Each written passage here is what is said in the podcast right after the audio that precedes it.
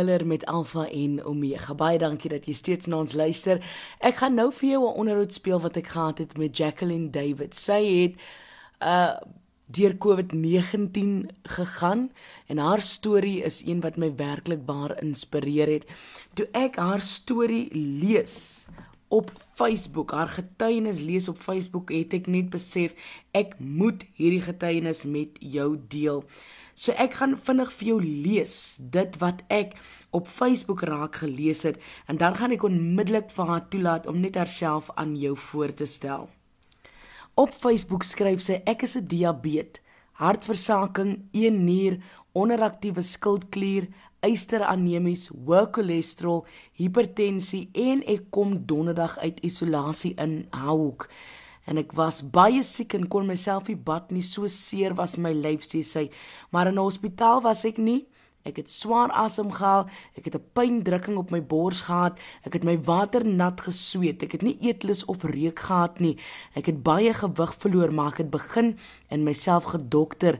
Sy uh, uh, gaan dan voordeur te sê wat sy gebruik het, ACC 200 Everflu-C, Medlemen Silemun Panado en as gevolg van haar swak hart, moes sy elke dag 'n halwe Disprin ook drink met my ander bloeddruk en diabetiese medikasie. Ek het elke dag 'n klein bietjie geëet net sodat ek my pille kon drink. Ek het my hele gesin van 6 was positief, maar dank God ons almal het dit oorleef. Ek het op my bed gelê en met my God gepraat elke oomblik. Ek weet met al my medikasies wat ek gedrink het, is dit net God wat my hierdeur gehelp het. Amen. Dit is Jacqueline Davids wat dit skryf. Uh Jacqueline, kan jy asseblief jouself aan ons luisteraars voorstel? Ehm um, in die eerste plek, ek is die bekeerie. Ek is 'n doodgewone sê huisvrou. Ehm um, ons is 'n gesin van 6, vier kinders, dan 'n pa en ek. Jackie. Jackie is my is my naam, sal ek sê. En ehm um, ek is van Caledon uitsig. Ons woon in Ryeland. En ehm um, my kinders is drie van my seuns is klaar met skool en my dogter is 10 jaar oud. Sy is in graad 4, graad 5 gaan sy nou toe. Vat ons terug na die oomblik toe jy uitgevind het dat jy positief getoets het vir COVID-19. Wat het deur jou kop gegaan met alles wat jy in die media daaroor sien? Vat ons terug na daai oomblik toe. Ek het gepaniek. My eerste gedagte was wat gaan van my word? Ek is 'n diabetes. Ek het ek is onder aktiewe skildklier en vir eerstens ek het nie 'n immuunstelsel nie. Wat toe toe ek uitvind ons het eers eers Warren het uitgevind hy hy is hy's 'n ambulansdrywer hier in Caledon. Hy het uitgevind hy is positief die Woensdag voor Kersfees. En toe is hy hospitaal toe baie baie siek. Baie siek. En hy het in Caledon Hospitaal gelê en oorgeplaas Woester toe. En die maandag na 'n uh, uh, Kersfees moet ons getoets word. Nou is ons almal Woensdag toe kry ons ons uitslag, die Dinsdag, die Woensdag ja, kry ons ons uitslag. Ons almal is positief. En ek het ek het heeltemal van my kop afgeraak. Ek ek het gehuil, ek het rondgeloop hier in die huis buite. Ek het Warren se pa gebel en ek het gesê oupa, oupa, wat moet ek maak? Oupa het gesê maar my kind al wat jy moet doen is bid dis dis al wat jy moet doen. En uh, ek het begin, ek het gesê Here help my. Ek het op my bed gelê, ek het ek het op my bed gesit, altyd op my bed, altyd op my bed. En ek het gesê Here, net U help kan my help. Ek het al die medikasie gedrink, maar die Saterdag was ek so siek dat ek moes opstaan om asem te kry. En ek het op my bed gesit en ek het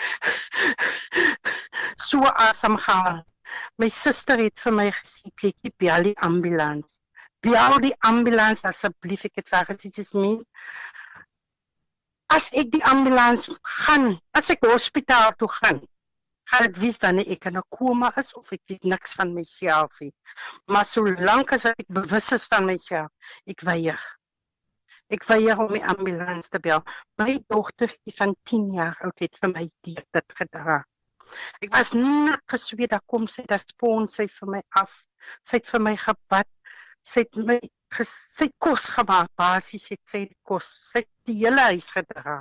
10 jaar oud, sy het die hele huis gedra. Ek ek kon sy is dan sit ek 'n bietjie die voor ou Kersfees, dan sit ek bietjie die oond aan. Dan sit ek kom weer af, dan het lê ek as dit kom weer na rukkie weer aan so het tot hulle Kersfeeskos klaar gemaak. Maar in my gedagtes is die Here asseblief help my. Ja, my ja, u weet my kinders het my nodig. Ek kan nie ek kan nie my kinders los. Ek ek sê ook Here, ek weet wat ek vra is verkeerd. Ek ek ek ek weet ek kan nie my kinders los en net so, net so gaan nie. Ek ek het vir die Here gesê, Here, help my, want my kinders het my nodig. Hulle is groot mense, maar ek is elke dag daar vir hulle. Elke goddelike dag is ek daar vir hulle. Baie het ek baie siek gevoel, maar ek staan op. Ek doen wat ek moet doen vir hulle. En ek het nie vir hulle dit geleer, jy sorg vir jouself. En en en ek was so so baie pyn gehad dat ek naderhand ek kan sien dit oor die radio sien. Maar ek kon nie eens meer toilet toe gegaan het. Hulle moes my immer keer vang dat ek net hier voor die bed kon kon my pipies doen. As ek as my, my mag weer, dit moet ek maar toilet toe beweeg. Maar gelukkig is hy se groot nie, dis klein.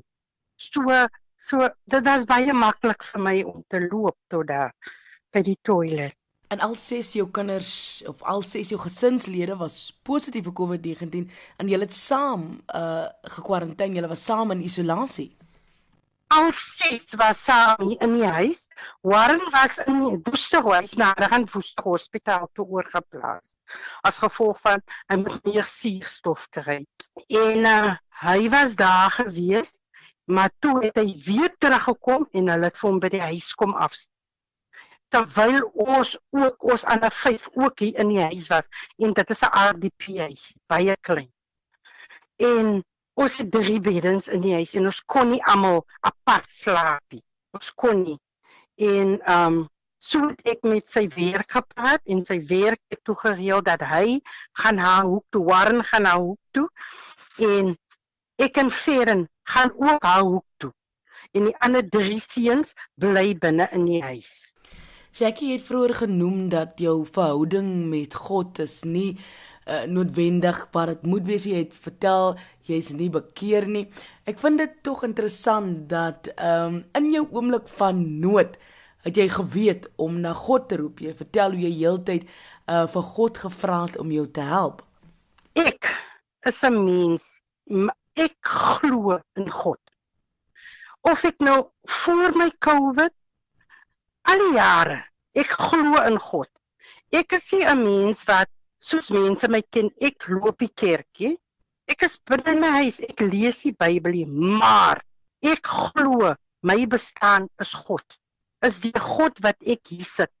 Ek was baie siek en God het vir my, ek het ek het ja elke keer dan is dit dat ek sê Here, help my. En die Here help my. Hy help my. Hy help my elke keer. En met hierdie COVID het ek ek, ek so benoud soos wat ek was, so nat gesweet soos wat so baie pyn soos wat ek het. En nie asem kon kry nie. Drukking op my bors het ek net geroep, Here, help my. Is is is is al wat ek gesê het. Dan lê ek op my bed en huil ek dat sê Here asseblief, help my. Net U kan my help, Here en hy het my gehelp. Hy het my gehelp. Hy het jou gehelp. Alle lof en eer aan ons Heer en Meester Jesus Christus. Hy het jou gehelp, Jackie. Baie dankie vir jou getuienis. Wat sou jy vir iemand sê wat op die oomblik deur 'n uh, isolasie moet gaan, iemand wat dalk positief getoets het, wat dalk alleen by die huis lê? Wat sou jy vir hulle sê? Wat is jou raad aan hulle? My hele straat, so te sê, baie van die huise was COVID-19. Vier mans het gesterf in my straat as gevolg van COVID-19. Die blok, so net so die blok, die drie blokke, het het vier mans gesterf. En en ek het gesê as jy in 'n huis woon en nie een van jou gesin het COVID-19 gehad nie, moet jy opstaan en jy moet vir God sê baie dankie. Dis dit dit dan dit is net God se weer. Ek ek het na ek COVID-19 gehad het, het ek vir my suster vir mense gesê net een kon my hierdeur bring met al my siektes en dit is God.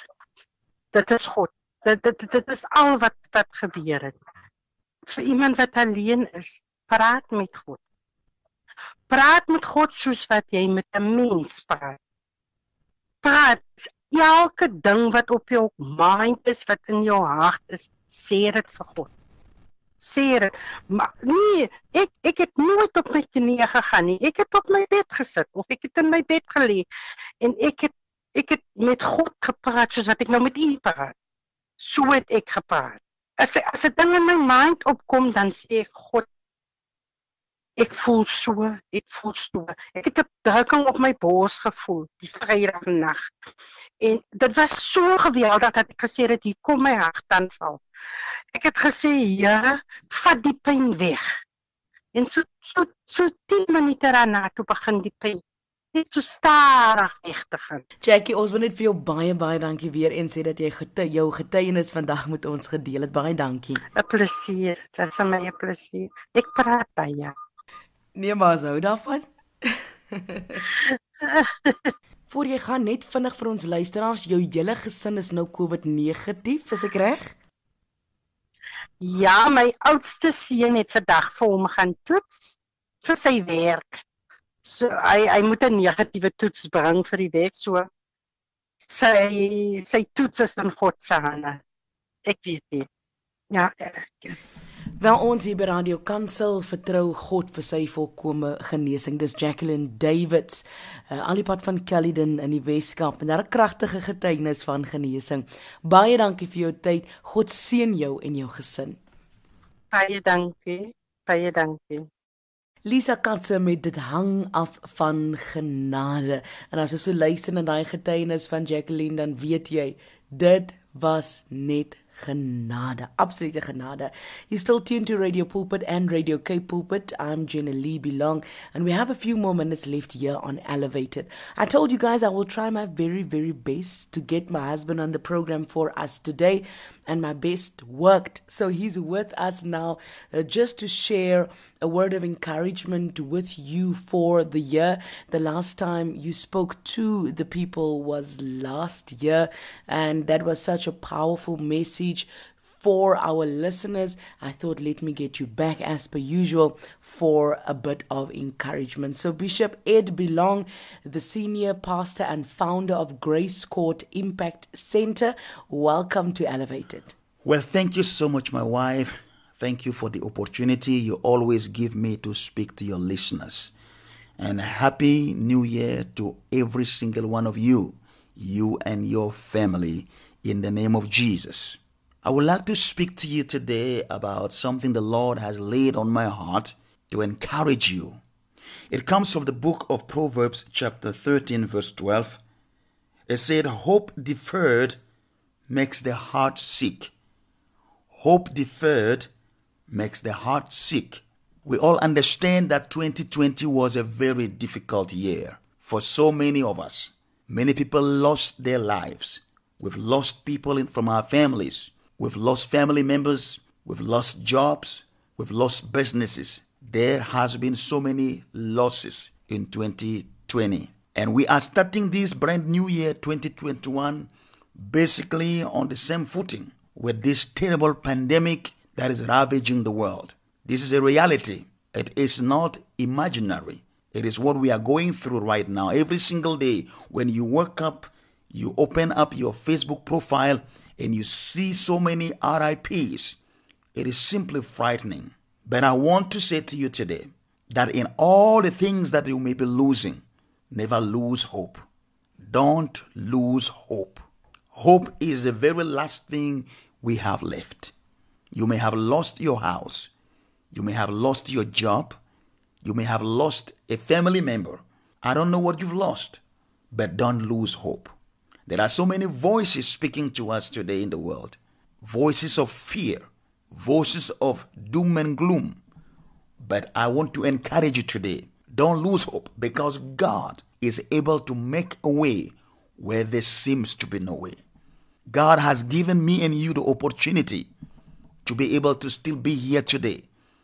For you to be able to hear my voice, as for me to be able to speak to you today, is because of God's grace. And that grace is still sufficient. That grace will carry you through. That grace will help you in your family. That grace will help you in your business. That grace will help you in all your studies, in everything that you are doing this year. God's grace will not leave you. That grace will continue to sustain you. So I speak into your spirit today and I encourage you by the grace of God to be strong in the Lord and in the power of his might. Do not lose hope. Keep believing. Keep trusting. Keep trusting that God is going to make a way for you, that something is going to come out. In the midst of this dark cloud, God is going to release a light that would shine on your path. In the name of Jesus.